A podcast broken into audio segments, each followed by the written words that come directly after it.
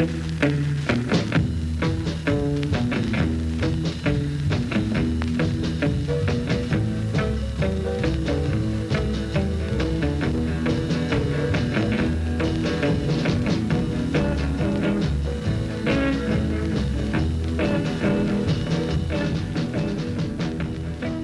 and welcome back to another episode of Like Dragon Like Son. My name is Jack Oatway, And I am Jay Oatway. and today we are talking. Well, we always talk about D and D, but today we are talking specifically about something that sets it apart from perhaps other settings, and not to say this is specific to D and D, but to fantasy in general, and that is magic.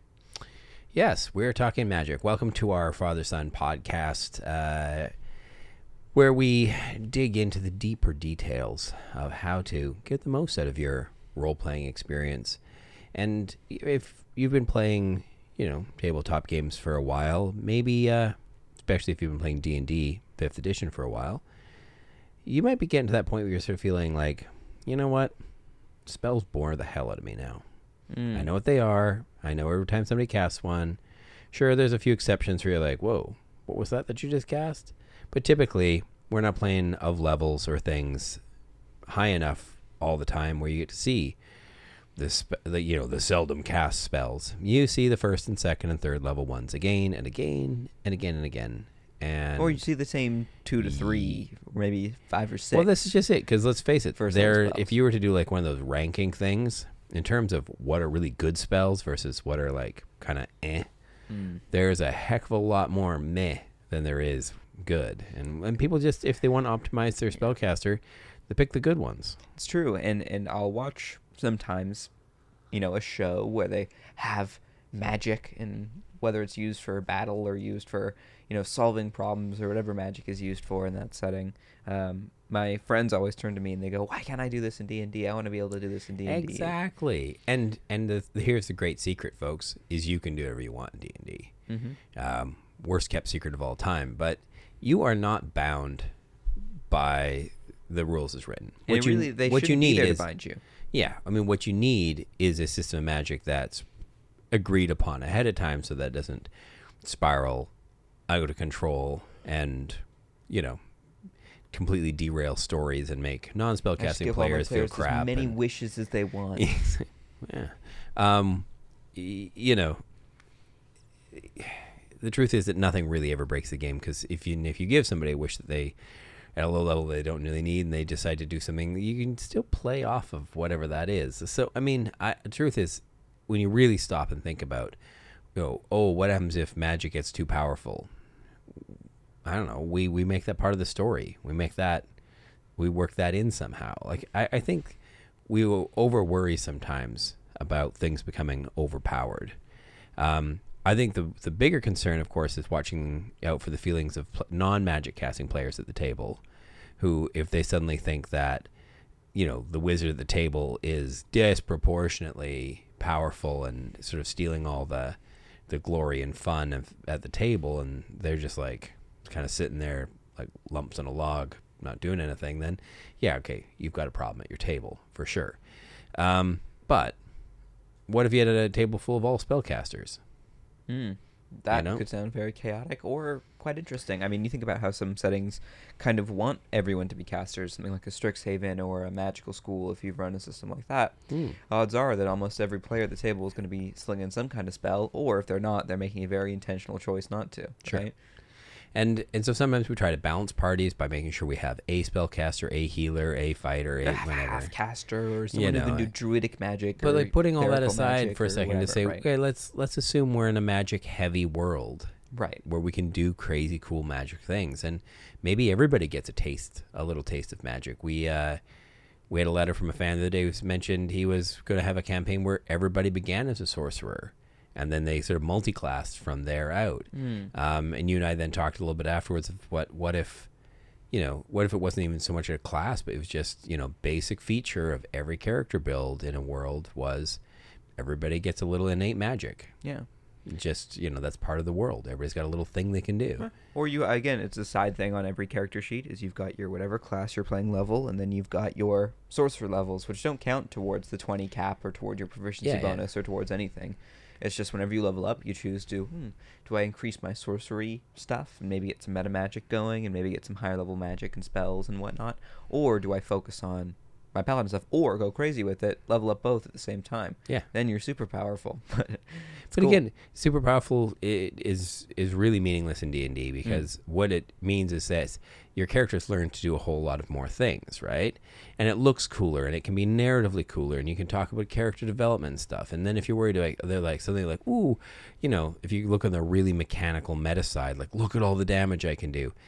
Frankly, none of that matters because the monster's hit points have scaled up as well. So it still, on average, takes about the same number of hits every turn for everybody to finish a fight. So, um, you know, the idea that that it's, you know, these things are going to get wildly out of control doesn't really matter because everything, everything can scale. Everything That's can true. like balance out. But there comes a point, you know, where let's say someone is doing an immense amount of damage and you want to scale it so that it balances and then no one else is being able to output that much damage and so Yeah. now every monster is an unkillable machine except for the one person whose job is to kill things. Sure.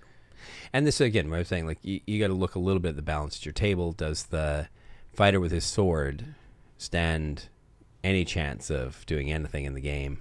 Are they going to feel frustrated and upset? Is there some way that you fix that? I mean, I've seen people create a, you know, D&D spell system is just a lexicon of essentially uh it's like a dictionary of words that have meanings and those meanings are spell effects which Right. all have so yeah, whatever let's- things like that. let's get right? in. So like, and so, well, but my okay. point is, is that I've seen people try and do the same thing for martial classes. Okay, They've yeah. tried to make a whole list of features that feel like spells that martial classes can learn, much like all spellcasters share from the same pool, or at least little sections or worlds of this pool um, of spells.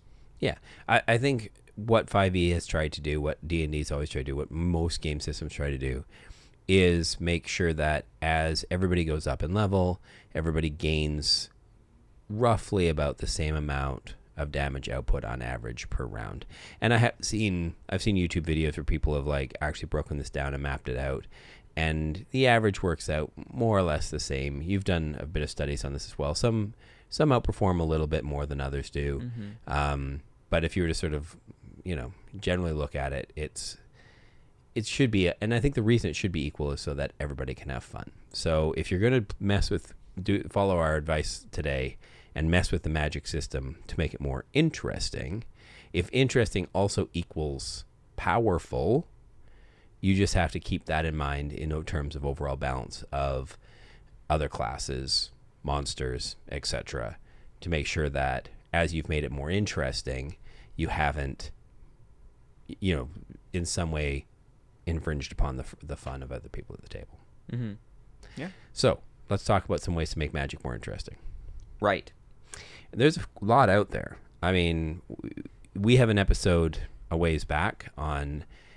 We talk about sorcerers, um, sorcery points. Uh, yeah. We talk about using uh, using the point system for magic. Mhm. Um, it doesn't have to just be for sorcerers. We talked about it in that context for them, mixing sorcery points and spell points kind of together, making them con casters, just doing a bunch of things that just would make them way more interesting and fun. You could do Potentially, something as simple as that. Sure. Um, you could make point system for everybody as well. Mm-hmm. Uh, or you could you could start doing you know other simple things that start to break the rules a little bit. Um, you and I have talked about what if we had upcasting for a lot of spells that never had upcasting before. Mm. And we we were just driving around. Uh, we were on a bit of a road trip, and we were just like passing ideas, time, sure. and we were just essentially going through the spell book almost like in alphabetical order, and then just brainstorming. Well, what would happen if you let a player spend another spell slot on that, or Mm. a spell slot higher, or Sure. something? What would what would the obvious sort of effects change be? And and suddenly then magic gets really interesting, like more fun. So, like for a, a spell like say like a first level spell like alarm, Mm-hmm. which you know is is a ritual. Most people don't Sure. even waste a spell slot on it, Hmm. and it just you know means that you have a slightly safer night's sleep. You know, or a chance of you being stabbed to death and killed in your sleep is reduced. Sure. Um, a lot of people, uses, lot but of- the most common. yeah, a lot of people. u- But this is just it. Well, what if instead what if I could upcast it and start increasing its effects of what it might be able to do in terms of setting off alarms or from distances greater or um, Mm. and and just start playing around with the idea of you know right now it would give you a mental alarm that pings in your mind if you're within one mile of the warded area what if if you upcast it that mental alarm could ping in the mind of four of your friends as well uh, you know, or what if you for extra an extra spell slot could? One mile. Yeah, I know one mile's pretty far away That already. Feel right. I know it's crazy. Um, What is this? Is this an old print of the player's handbook? Because well, everything would be setting off the thing then. Like No, you can be one you could be within one mile. It, you have to be within Oh, one I see. mile. You of- have to. I thought the warded was- the warded area is only a twenty foot cube. Right. That's important to, to clarify. Right. But again, what if you upcast it? Could you make it a 40 foot cube for Mm. a second level spell slot? Yeah, absolutely. sure. Now, this stuff's not in the player handbook, but this stuff should be negotiable. Like, I think everything, at, all these things that are in the spell book like this, if the player or the player comes up with a crazier idea for how to use a spell in a unique, weird way, Like And- Druidcraft is an example of this. It's used all the time to do things that it's not in the player's handbook or any book on how yeah, you know exactly what it can do but i mean well there's kind of exactly what it does but there's a lot of unspoken things that can be assumed or can be maybe imagined right? And we then return to this idea i think constantly of why do we have magic? It's because we want to be able to do fantastical things that are you know almost like from the top of the head. You know we Yeah. want to we we have this character fantasy of being able to shoot flames from our fingertips. It's just the term firebolt or fireball or wall of fire or burning hands or scorching ray or whatever spell you pick that gives it a mechanical grounding right but if we don't exist in such a rules heavy kind of game where we've got hundreds of pages on all the metadata and you know damage dice and ranges and whatever Well, and if these, we, if and we this break it data, down, this then- data often is very limiting to us. It tells us what we cannot do more Well- often than it tells us what we can. it, it's it tells you what you can do and then you're forced to assume that everything else is off the books Right. right because it's not on the books. Yeah. um, which leaded led my players i think to, to sort of assume that a lot of these other ideas like scenes in movies or in whatever where they see people being super creative with the way in which magic is flung around and um, they thought well why well what spell is this? You know? And i go well in truth this is not really how spells work in D&D. I mean, it's the same idea as you're doing some sort of magical effect to harm or to protect or do something or other, achieve some aim, right? But this is more a system of creatively describing things on the fly, right? Um, it, it's entirely flavor based because there needs to be no rules necessarily in the sense of how many damage dice is Sypha Belnades is doing to the vampire in Dracula's castle. Who cares, right?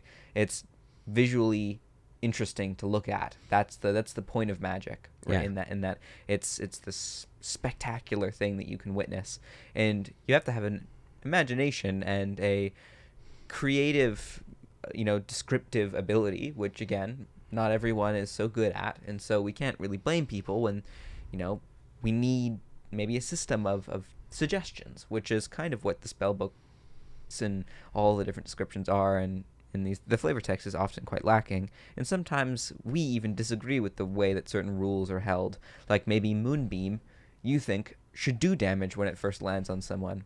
How are you covered in showering holy burning light But and only I have hurt to on the wait. start of your turn? yeah, exactly. Fireball doesn't damage you at the start of your turn. There's all these little inconsistency ways that mechanics of well, this works like this and it works like that, and you're just a bit like, okay, Hmm.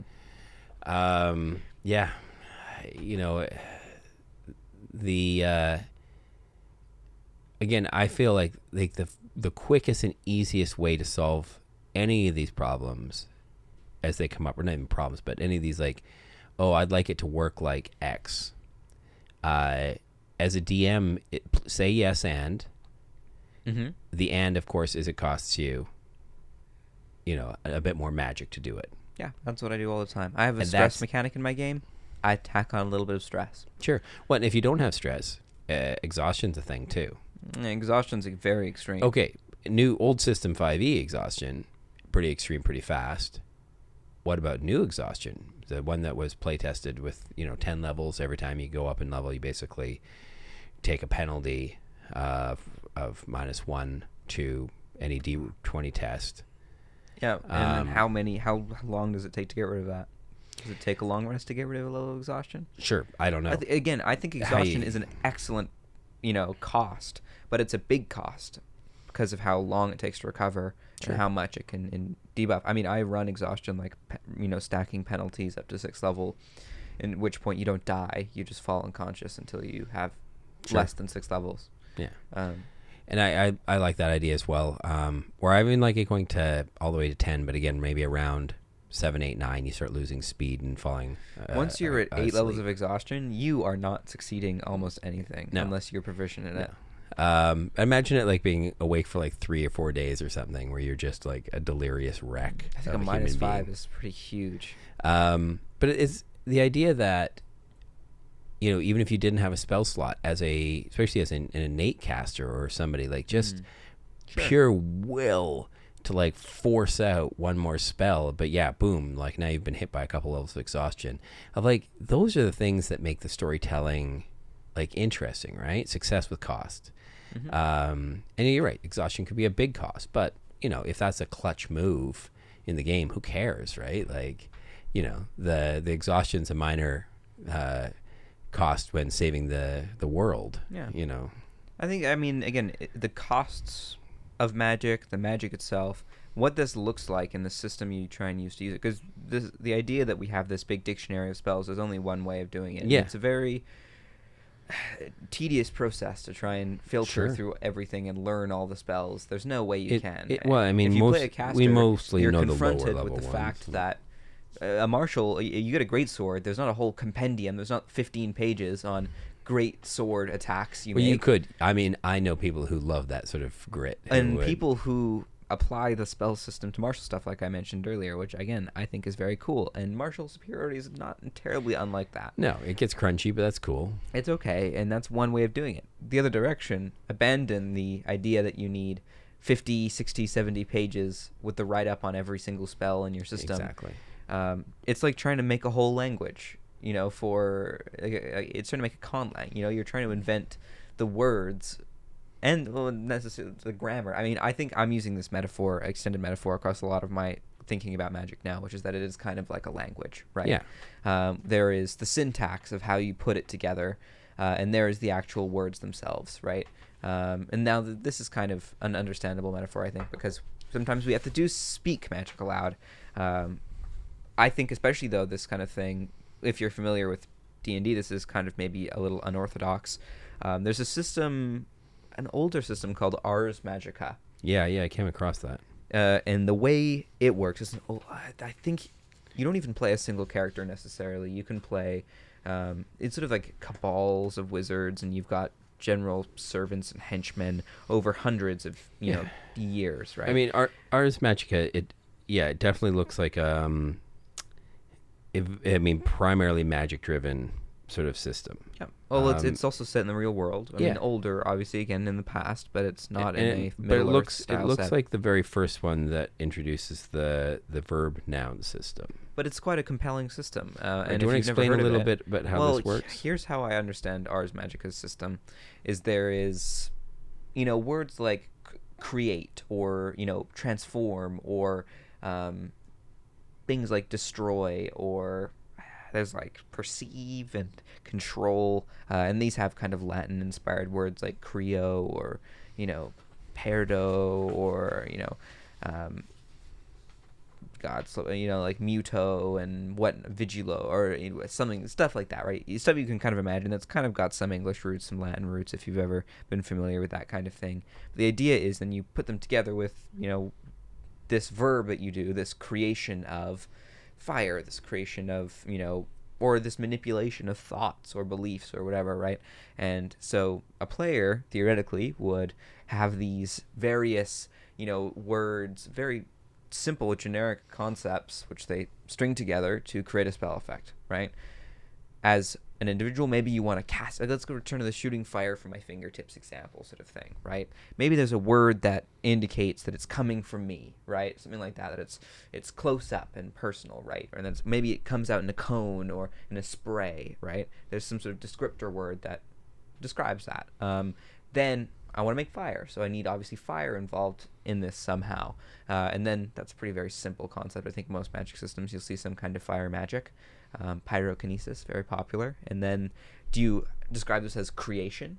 Do you describe this as, you know, maybe transforming, you know, I don't know, sparking stuff in the air that, you know, ignites and releases as flame?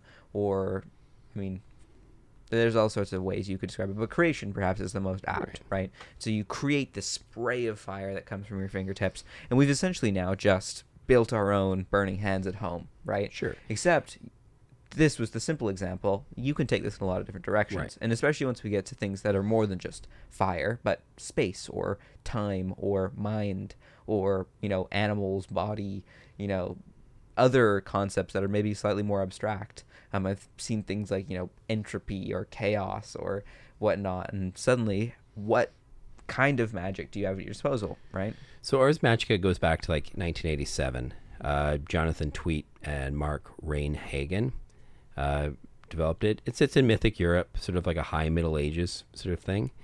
Um, and the words Ars Magica basically means, you know, arts of magic. Uh, and they have this idea of 15 arts, which were divided into five techniques and 10 forms.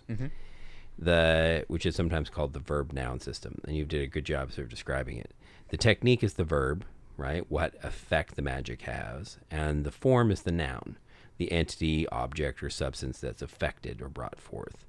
Um, and so then they have, for example, each of these um, techniques is named by a first person singular present tense indicative Latin verb. So they use things like creo, which is I create. Yes. And that brings objects uh, and substances into existence from nothing. In, intellego uh, detects, reveals, enhances, uh, targets natural senses, or conveys supernatural ones. And if you didn't like these words, I was thinking the other day we were talking about this. Like you could literally come up with your own abracadabra words, or just use plain English or whatever language you prefer to use. Um, Like this could be as abstracted into magic or as rooted in, you know, simple reality as you want. Um, I mean, there are kind of you see D and D spells like this. If you think it sounds weird to say create water, yeah. well, I'm sorry, but there is literally a D and D spell called create food and water or create or destroy water. I know. So I and, mean, these things and these things have got verbal components. And when I was a kid, um, my neighbors who were like introduced me to D and D, they were like older kids. Um, they in in their player's handbook of the day had written. In I wish I'd, I had a copy of it. They had written like verbal words, like they'd ha- made up nonsense magical words and written them in their player's handbook for each of the spells. That's cool. Um, and I, I, to this day, I've always sort of felt like, God, there should be a supplement for this. Somebody should do this. Just like, create there should be- and nonsense we're even- words. Or even why, as an alternate thing, like just, you know, in something like D&D Beyond, if, like, do you want the magic words for this? We'll click on the little V and boom, we'll give you, you know, or it also like the somatic components where you got to move your hands around. Like, surely from all the, the Doctor Strange and, you know Marvel movies of things with like spellcasters using their hands. There must be like there must be some sort of like or even sign language thing. There must be a way to like set your hands or do stuff. Again, these are I'm throwing these things out here just in the interest of how do you make your magic system more interesting? How do you be more if you are a player of that's really getting bored of your wizards, how do you want to up your like game at the table? Like bring some magic words and some hand gestures to it. Uh, it may confuse the hell out of your DM. I mean, the other thing about magic, the way it is now, is that a lot of DMs don't have time to figure out a whole new magic system. So they just want Especially things like summoning. they just they just want to hear you say burning hands, and they just want to know whether do I need to does the monster need to make a save or are you going to roll to, to hit. Yeah. you know? And as a DM, it's really hard to remember all of the spells all of the time, and Hmm. So if you're playing a caster, you know, maybe be a little bit responsible for understanding that, Well, which can make, especially in a system where there is a huge dictionary, whatever, of all the different spells, it can be a little daunting Sure. to have that responsibility of choosing and remembering what they all do if you're new to the game. right? And and you and I've played casters where in our games we've rebranded the spells that we've used, and Sure, we sound cool when we say when we're casting them. And then there's this little like raised eyebrow from like the DM or something across the table, and you have to sort of like you almost whisper to them, "I'm actually just casting invisibility or whatever," Hmm. and they're like, "Oh, okay." yeah, I, I my cast, you know, whatever Pendragon's hidden body, you know, and everyone goes, what, what, what was that? You know, especially if you give it like a name, like someone's this, Yeah, yeah. that. Everyone goes, wow, wow, what's that spell? I've never heard of that one. It's, it's, I mean, maybe you talk to the DM in private Well, beforehand. this is or it. something. And when know. this, we had an episode last uh, week about how do you get players more involved. If your players are so involved that they're renaming spells, get off your butt DMs and take your the, the list of all the sp- spell names that your players come up with, and commit them to memory as to what spells they're casting or what the effects or are. if, if you're not sure, then ask them for a list of essentially what they all are and what Ask them to describe is. what they do. Yeah. Um, you know, trust in that as well. make that, yeah, make every spell at least the first time it comes out. I think a lot of DMs do this. The first time someone casts something new, you go, "Oh, okay, describe what this looks like as you cast this." Every time I play a new campaign with casters, I always have each of the casters describe what it looks like when they cast a spell, right? Yeah. And sometimes there's a general, you know, a spooky necromancer gothic will have a very different feeling of how they cast spells from, you know, the fairy druid pixie style sort of you know whatever right i'm i'm spitballing here but even there like in domains and certain settings magic looks different i mean you are you aware of i'm sure you know all about this in Strahd magic looks different than Sure. it does in other settings and I and that was always so much fun for you know experienced players who knew their spells, what they would look like normally, Mm. and then to just and there's actually there's supplements to help you out with galore with this, but you can also make up your own stuff. Just suddenly the effects are like way creepier and weirder. Like What's first time, example? Yeah. well, mage hand, Mhm. right? You throw out your normal little spectral hand, and suddenly this bony skeletal hand or this rotting zombie hand comes out. Where, where it starts sort of like rotting zombie, and the longer they're in, uh, you know, Mm. Barovia, the more skeletal and you know it becomes like the flesh is falling off of it sort of thing. And just stuff like that where they're just like where they can sort of see the passage of time they can sense that the longer they're there the worse things are getting. And you know the more they're being drawn into the dread. Um and that was just yeah i mean the the actual effect of spell goes unchanged but it looks different and this is part of what storytelling through spells is about is about what does it look like? As your as your character has gained in more power like there's a ton of spells that say well when you reach fifth level it now does 2d6 right? It should look different then as well right? It should you know the way you're casting should be more intimidating and scary to people or whatever. Um, you know find a way to sort of make that part of the world that you're in that the caster's growth um, has been noted and noticed um, by people I think it's a cool. Um, I mean, it's again a way to make magic more than just an expectation that we're using the basics, right? If we're getting bored of it, but hey, making a bit of an effort to make it feel different, even if really we're changing nothing behind the scenes, and that's the first level, right? Is you change the face, but not the right the you change the facade, but keep the But- machines the same. But you, you know, to your going back to what you were saying about you know how you take a system like this where you're suddenly like, okay, I create fire with my hands. okay, well we'll go to Mars Magica, sure. goes back to this. Well, it's actually you know it's not that crazy of a leap as well. And you look at D and D and you're like, okay, so Burning Hands, first level spell slot, Mm-hmm.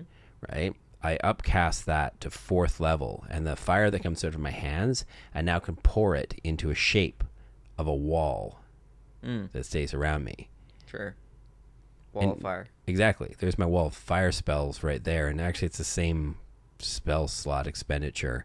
It's, but now I'm thinking about them on a continuum. Now I'm thinking about them as a spellcaster who doesn't just pull spells from a book, but rather understands a school of magic and how it works to amplify and control and shape and move this stuff around and do stuff with it. That I draw from the weave and I, you know, and yeah, there is, a casting that comes with it. I'm not like a sorcerer. I work maybe slightly differently, or a warlock, or where a cleric, wherever I draw my power, um, comes maybe from its, you know, but it it can apply to all these people at the same time. All these different characters would work the same. Um, well, maybe not warlocks. You can't really, you don't have another, you don't have higher level spell slots to burn, but Uh, well, everything's the highest level spell yeah, slot, it's, it's moving whatever, the way right? it is. So I don't know. Like Or your burning hands is now always treated as a wall of fire. Yeah, Who cares? Right? exactly It's that. always treated as its highest possible thing. that you, you could do more things with it now, or, or or that you could do anything lesser with it if you wanted as well, Mm. instead of always having to pull up the wall of fire with it. Or again, um, fourth level wall of fire. That's one example of what you did with your, you know, burning hands, right? Or your generic fire spell, right? Like, Yeah. let's say again, think of your fire magic as your great sword, right? Yeah. And there are a million different ways you can describe your great sword swinging, right? And, Yeah. and doing what it does, which is burn things or keep people away because they're afraid of being burned by things. And the amount of burn it does can be, you know, a table. Maybe a first level spell. How much does burning hands do? What, three d eight damage? Three d six? I can't remember. It's been a long time since I've played a caster. Um, I believe it's 3d8. But let's say it's, you know, we use a simple d6 system and we go something like 4d6, right? And then maybe the next level is, you know, 5d6. And then Fireball is 8d6. But that's a pretty powerful example. But it is multiple target. So I don't know. Maybe we go in increments of 2d6.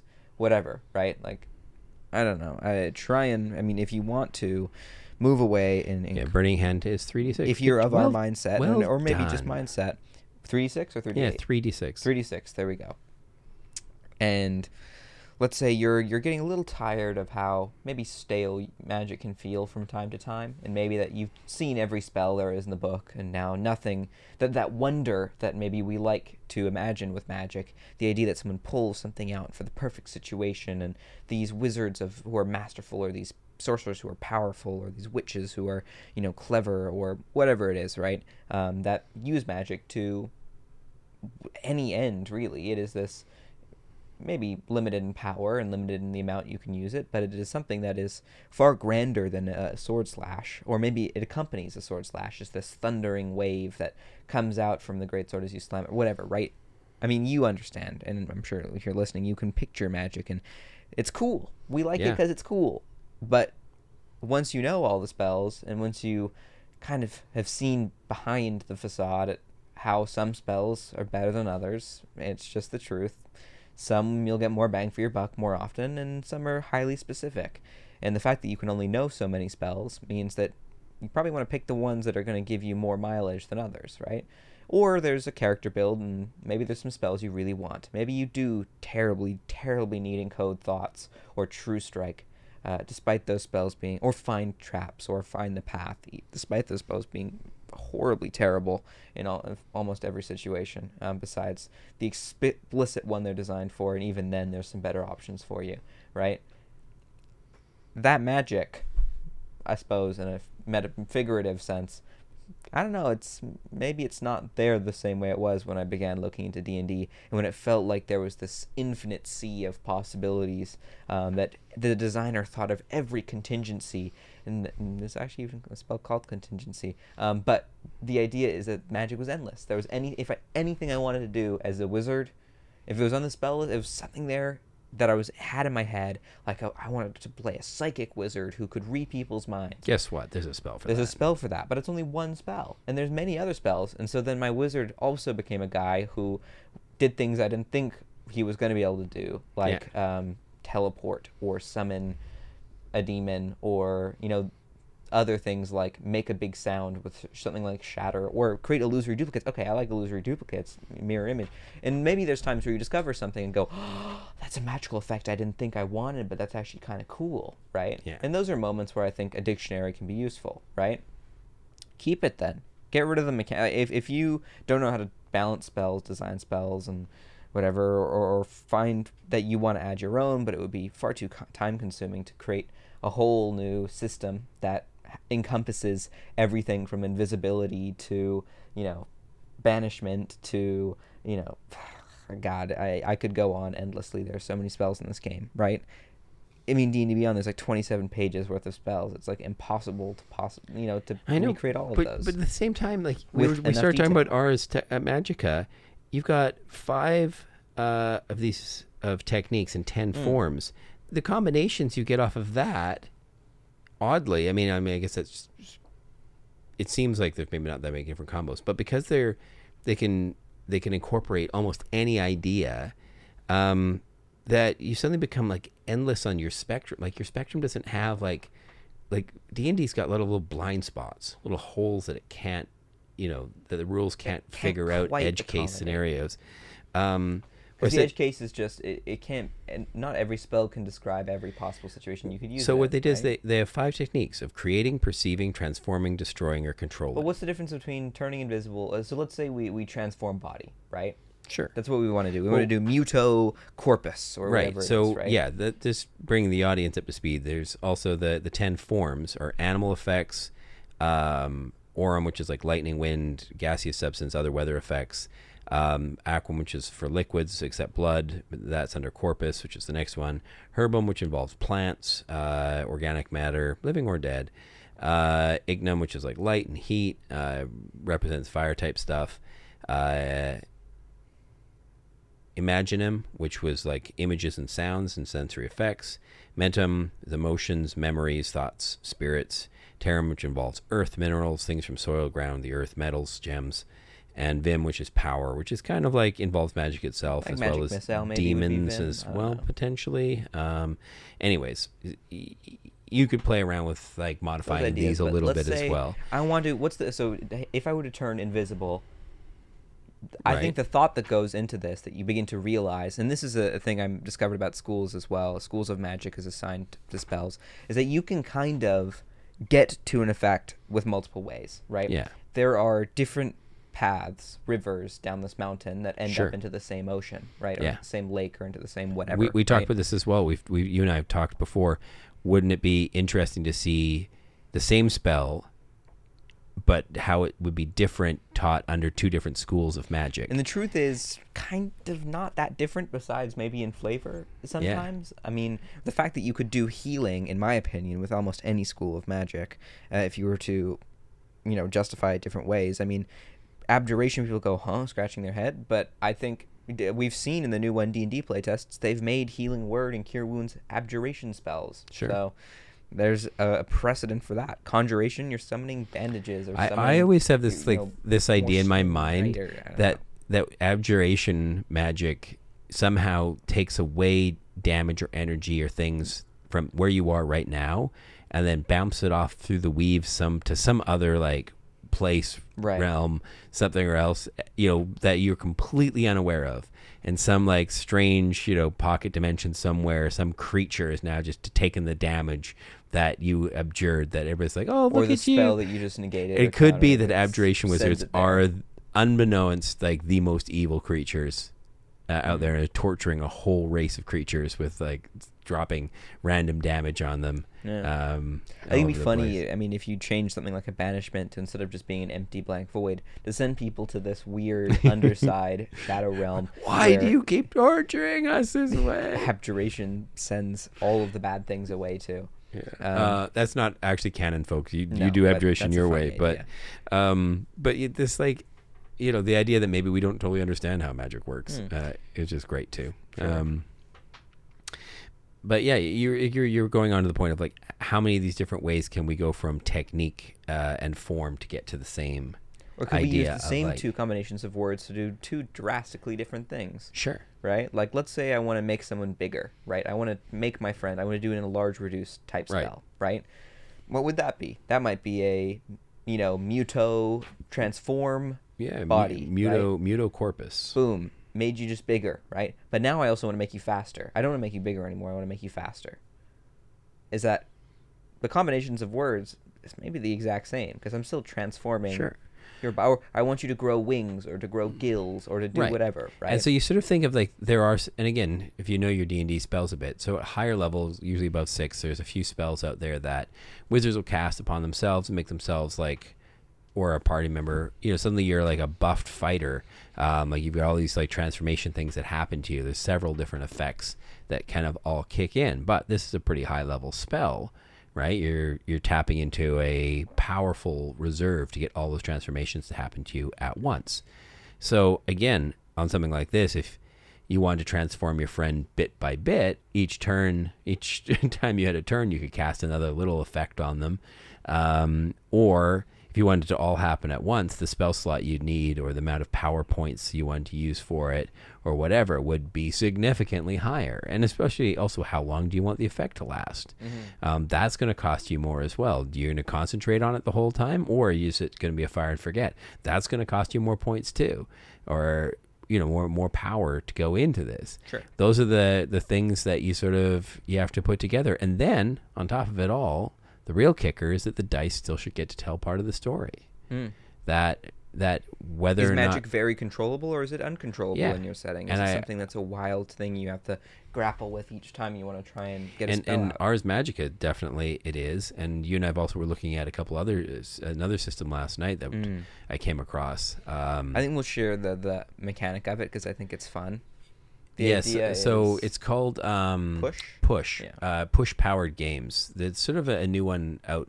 Um, the SRD is out there online uh, for free right now. It's under a Creative Commons license, uh, but it's a and it's a very simple system. Two d six. Well, but you're only going to roll one of them to start with. Roll one to start with. So you roll one d six, and right on the loudest Loud. thing we could roll it on. Um, metal dice on our our uh, Ceramic a ceramic coaster. tile. Nice. Um, so you roll uh, a d6. To so this would be to, in some ways, I think replace replace both the saving throw system and the the to hit system a little bit. Although you know whatever you ha- you can p- figure out the best way to balance this for your table. But the idea would be on a uh, one, two, three, or four that you essentially get the effect on the creature as if they'd saved.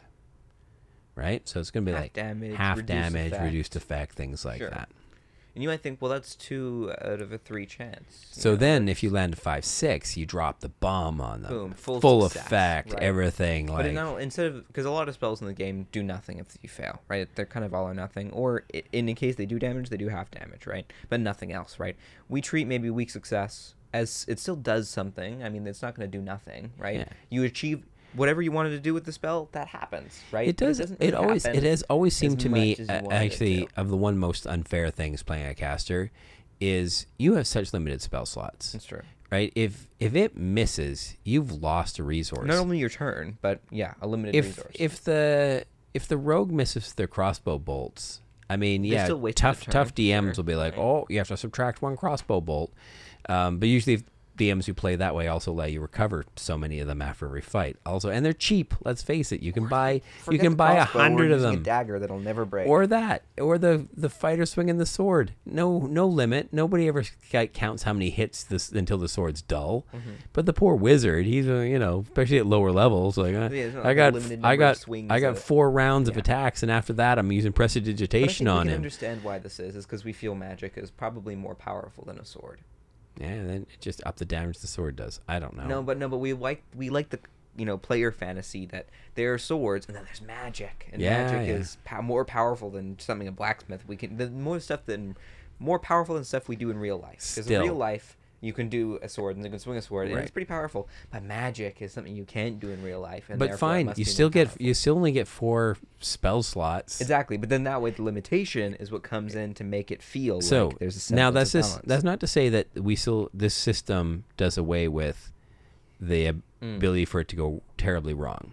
In fact, this system makes the gambling even more fun. right because if you're looking at this point, well, it's a, it sounds like it's just gonna happen no matter. yeah, what, you, so you're saying one to four it hits, One and then five to six it really hits. it really hits. Right. But what happens if you get a seven? And you're like, wait, how do I get a seven? Well, you've rolled your first die, and now you have a one in three chance of getting five or six, which is what you want, but it's not an immense So chance. this is where the second die comes in. Now you can decide you want to roll the second dice and boost that low number maybe to a five or a six. But it's a bit like blackjack now.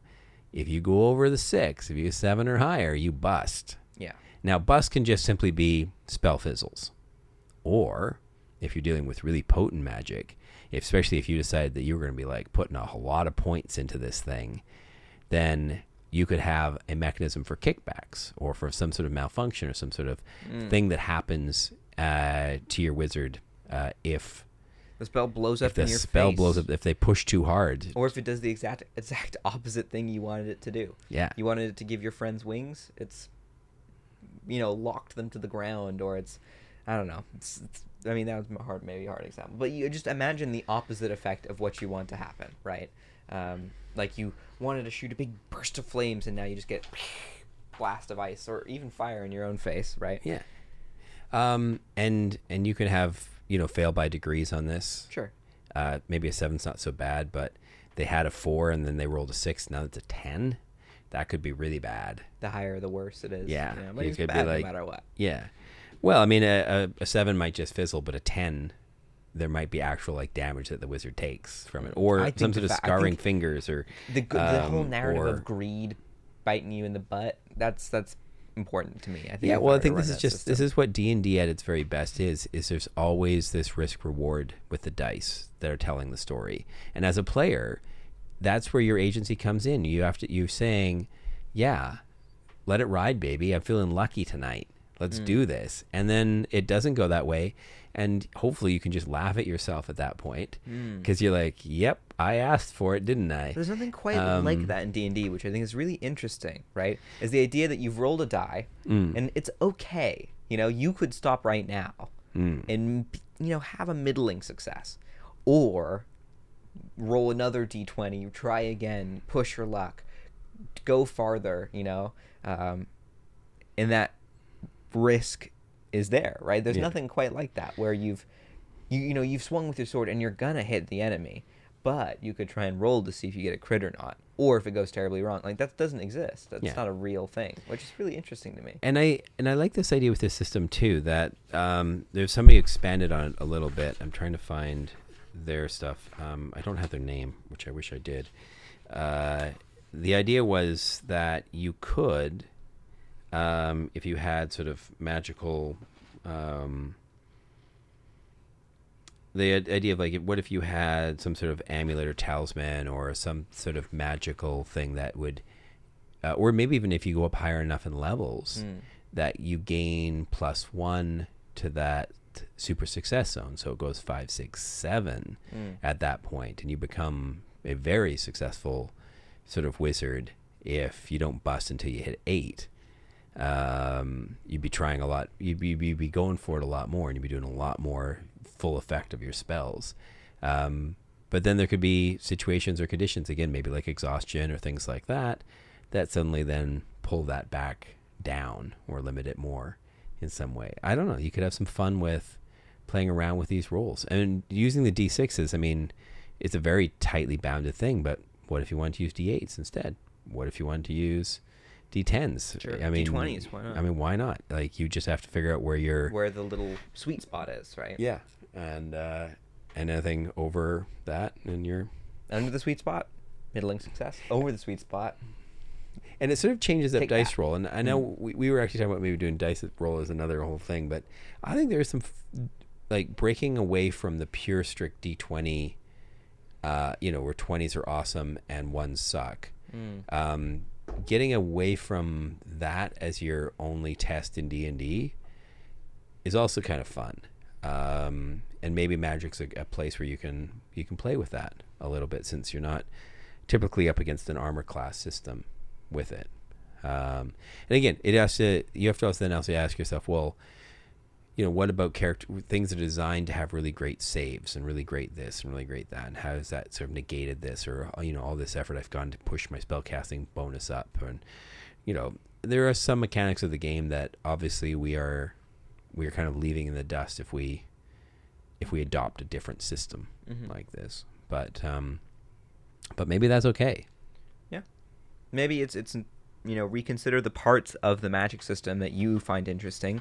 Is it the idea of this you know i, I run counter spells as a duel right? When you think about that classic harry potter the two little magic beams bouncing against each other right? What Yeah. spell are they casting? That doesn't exist in d&d for sure two people shooting little lightning beams at each other and then going and one lightning beam of one color gets slightly closer to the other guy. He's losing the tug of war match you know?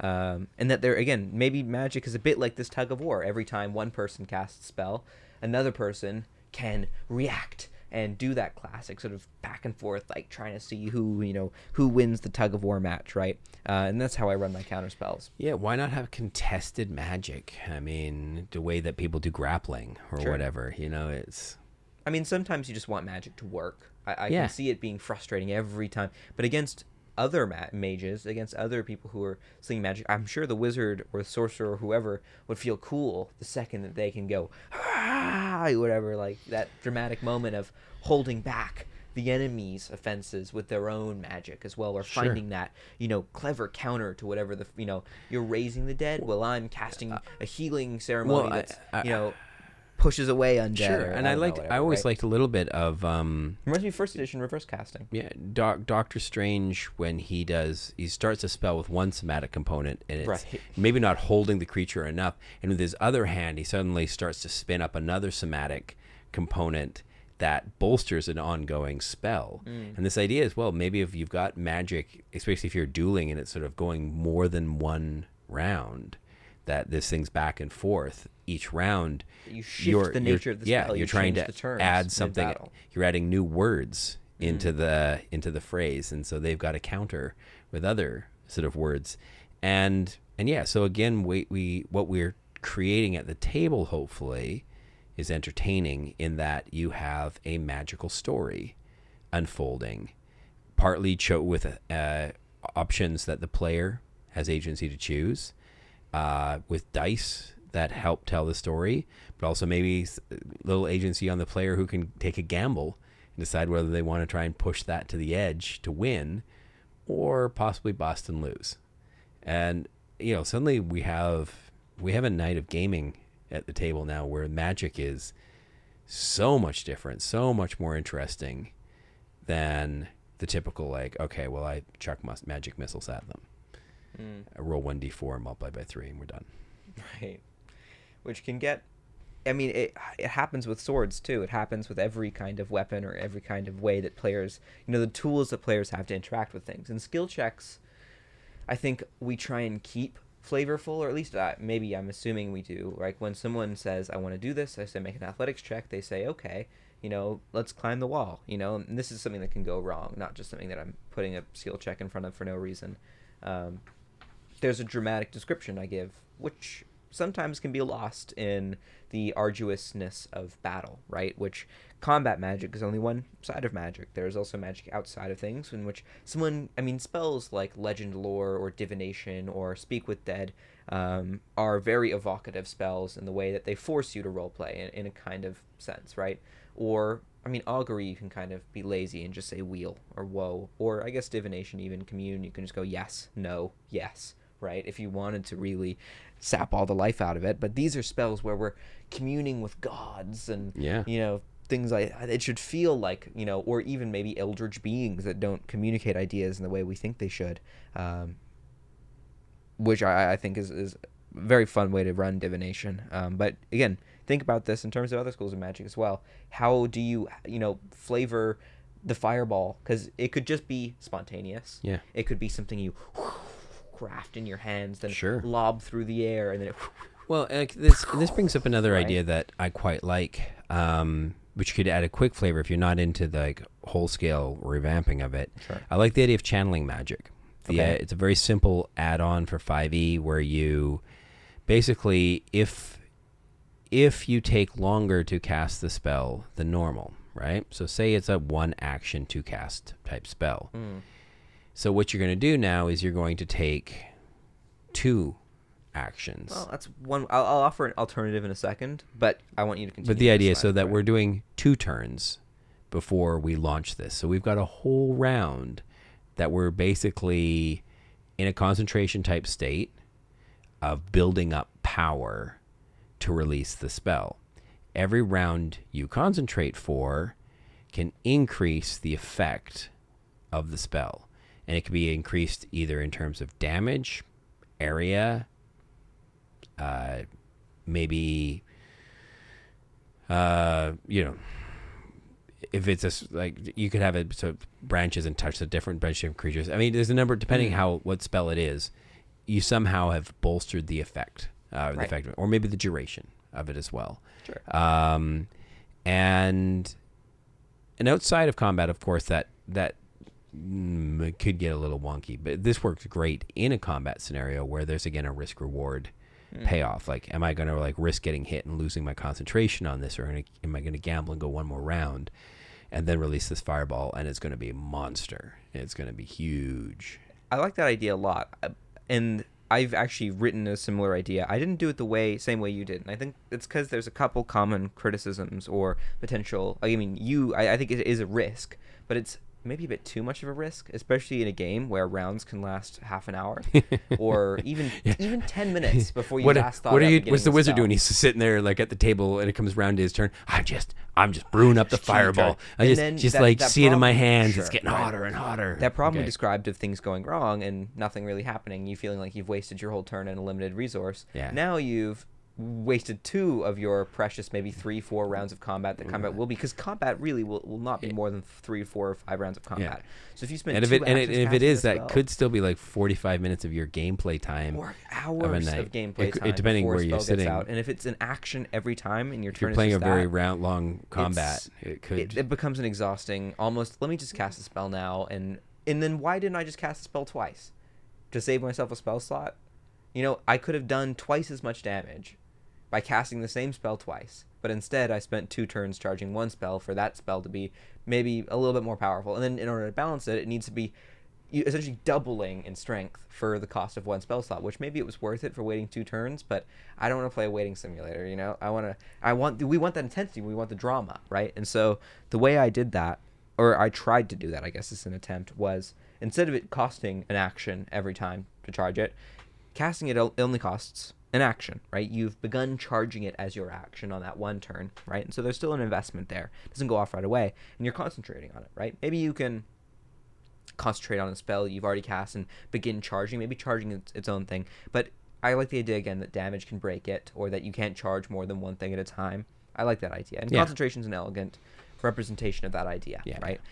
Then you don't need actions on following turns to charge it. It just automatically at the start of your next turn charges again. So you can use your action to dodge, to run around, Sure. run around, uh, do whatever. But this isn't. This, you don't even need to wait until the start of your next turn.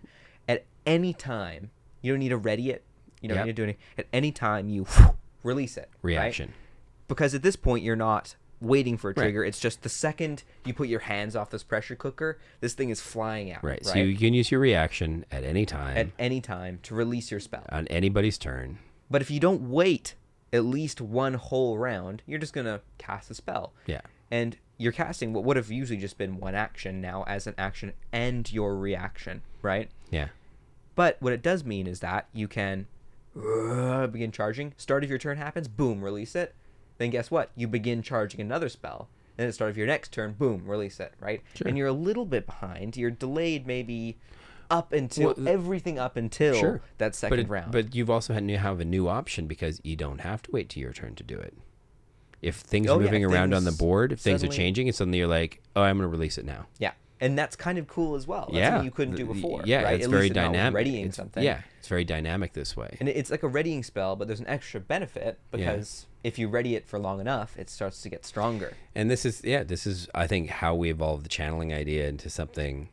Um, Yeah, get rid of readying spells completely. It, Yeah. That is just charging a spell. Yeah. That's what you were doing. You are waiting until a spell is just at the opportune moment where you'll get the most benefit out of it. And it turns out that the longer you do that, the more these powers begin to coalesce.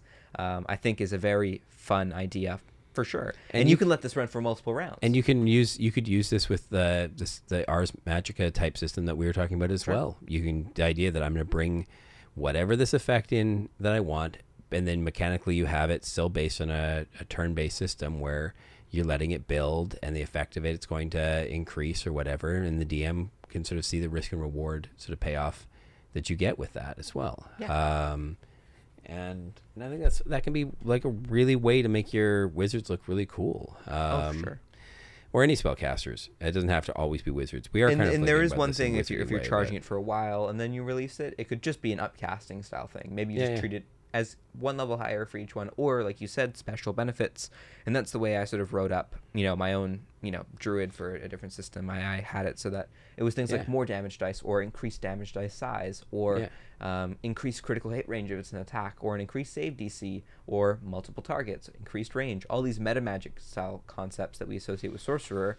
Instead of having that just be its own limited resource, it's tied to taking a bit of a risk. Yeah. It's tied to being a little bit more considerate with how you want to build your magic, um, which I think almost anyone can kind of get behind. Uh, if you've played caster, I think that idea is almost immediately appealing. It is to me, at least. There's a 5e setting I came across, um, which has got its uh, slightly different um, magic system. And part of the reason I'm doing this is for my own um, 5e setting, Nebula of Madness. Mhm. I'm also am introducing channeling ideas, formula magic, a bunch of different spells and things like that. And so I'm I'm looking myself at like how do I how do I do this system so that we got kind of different magic, new magic, magic that's got a different vibe to it. Um, and I like these guys because they've got um, it's called the world of uh, Eta- I'm gonna try this pronunciation again. Aetaltis. Aetaltis? I've never heard this spoken. It's A E T A L T I S. Aetaltis. I think. Aetaltis. Uh, World of Aetaltis. Um, they had a Kickstarter a year or so back. They got a bunch of books out coming out for this. It looks really cool. Uh, artwork and things looks great. Um, but they've got their system of magic is called Glyph Magic in it, uh, which is a point-based Arcana spell casting. They say that you draw on the power of ley lines, charge your essence stones, and cast spells directly from newly, newly recovered spell books. But beware, roll a one, and you face potential disaster and catastrophe, catastrophic spell failure. Mhm. Right. So again, we've got spell failure options in the system, which I think is, uh, you know, that seems to be a bit of a trend, um, and I, I can see why. I think if you're going to boost, boost the top end of what you can do with spells, it needs to come with that risk. There's an extra sort of like you know trade off to that. Um, so glyph magic uh, is a point system. It limits the number of spells you can cast by giving you a pool of points. Um, and this isn't new to D and D. We've like I said, we've talked about this in the past. Each spell uh, has a spell point cost to cast, and when you are out of spell points, casting additional spells becomes extremely difficult. Spell points in these rules are called essence points because they are used for more than just spells. Okay. Uh, now they say you have you need no memorization. An arcane spellcaster does not need to memorize spells in advance as long as the spell's been transcribed into their spellbook and they have enough essence points they can try to cast it. Cool. Um, so a bit like a, I suppose a bit like a, a druid or a, a cleric, except that you don't have an need to choose from they the have to- spell list which ones they want. yeah for the day, which is interesting as the idea that you can have this whole big. You don't have to prep for the day. You can have anything from your spellbook until you're out of spells. Yeah. which is kind of interesting.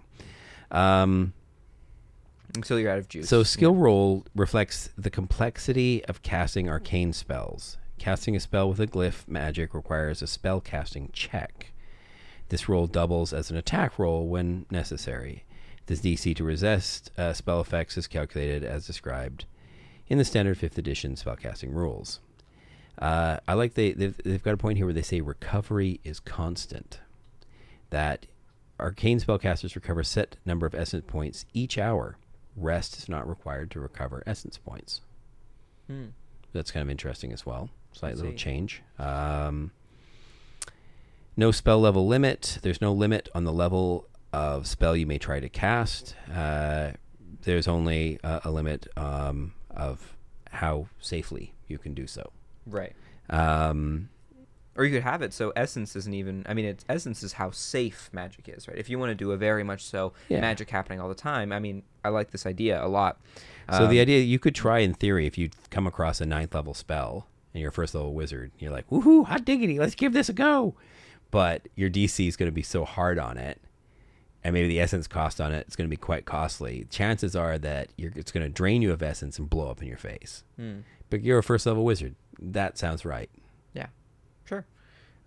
Or maybe you get freaking lucky Right. and you pull that baby off. And you're like, woohoo, look at me. Mm. I'm a supercaster. the idea that again right, a lot of fun. essence maybe you don't have much essence right i think it, instead of it being a if you don't have this you can't try it what if it's a if you don't have this it's ridiculously unsafe and will probably take from. I mean, there's that whole trope of it costing your your lifespan, you know, or some kind of Yeah, or your you know, your arm is now on your- blackened and your withered body or and- your yeah. soul or whatever it does, right? That if you don't have this protective essence, almost like a blacksmith dips their Sure. hand in water before they, you Yeah. know, you know, touch the hot iron because it gives them this almost layer of uh, Or the split second that of split second of whatever, right? Again, as a general metaphor for this idea of a substance that protects us from the corrupting, dangerous, yeah. you know, backfiring, you know, wild, chaotic nature of this of this mystical thing we're touching, right? Mm. So yeah, I, I, look, there's there's also plenty of tropes out there of wizards who have tried forbidden spells and been killed by them. Mm.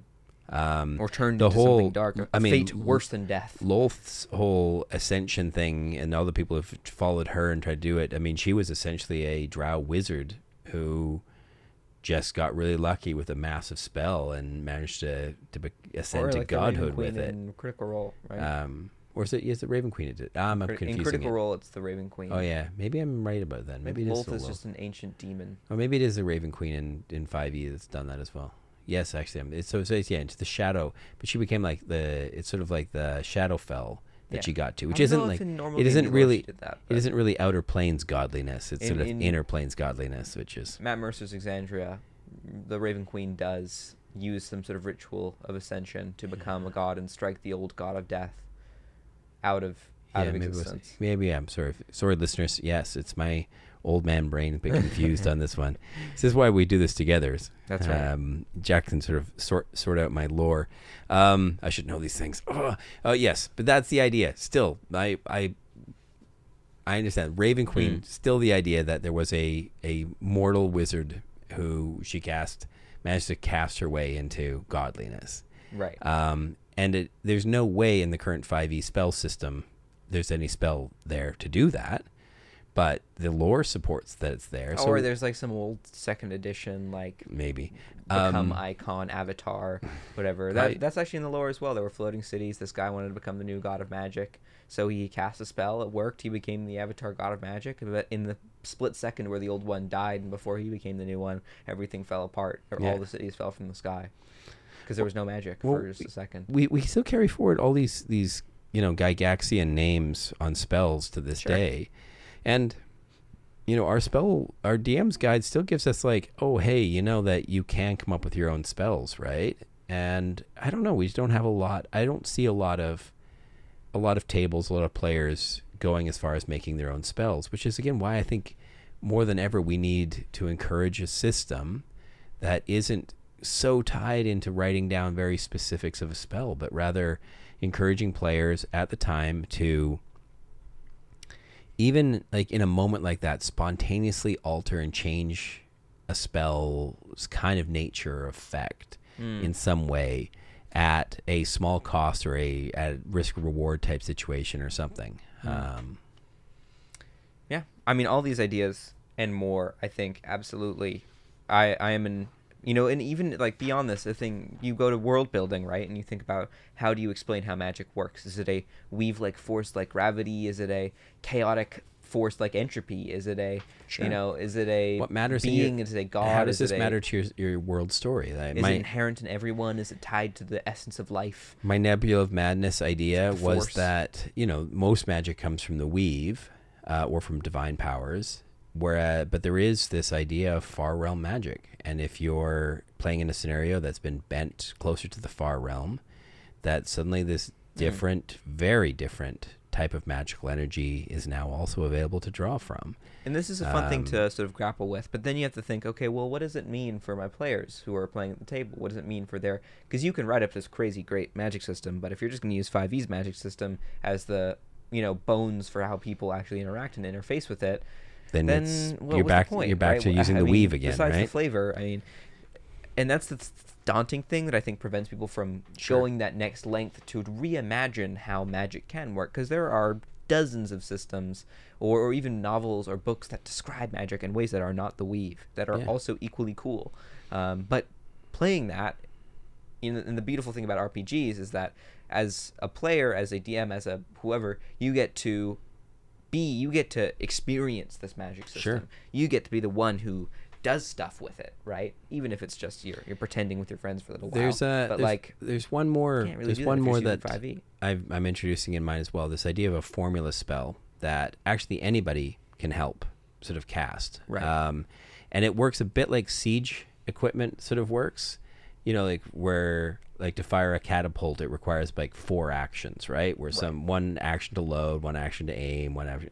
So you need like a bunch of you as a crew if you're going to fire it in one round, all working together on your turns to perform each of the actions. Well, formula spells the same idea that it would take, depending the complexity of what the formula does, it may take three or four or five actions to complete. And that for one caster, that's you're right. That could be the duration of an entire combat to finally get that thing to work. Or if you have a few of you working together, you could get that done in one or two rounds and bring off this sort of cool big effect.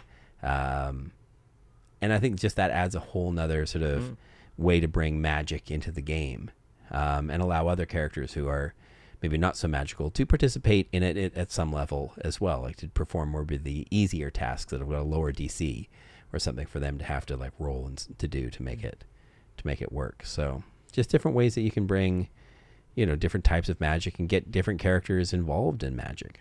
Yeah, um, because if you've again running a system where there's martials and casters, then if you're giving so much love to magic, which it also seems the designers of 5e love to do, then it can naturally feel like martials don't get enough love, right?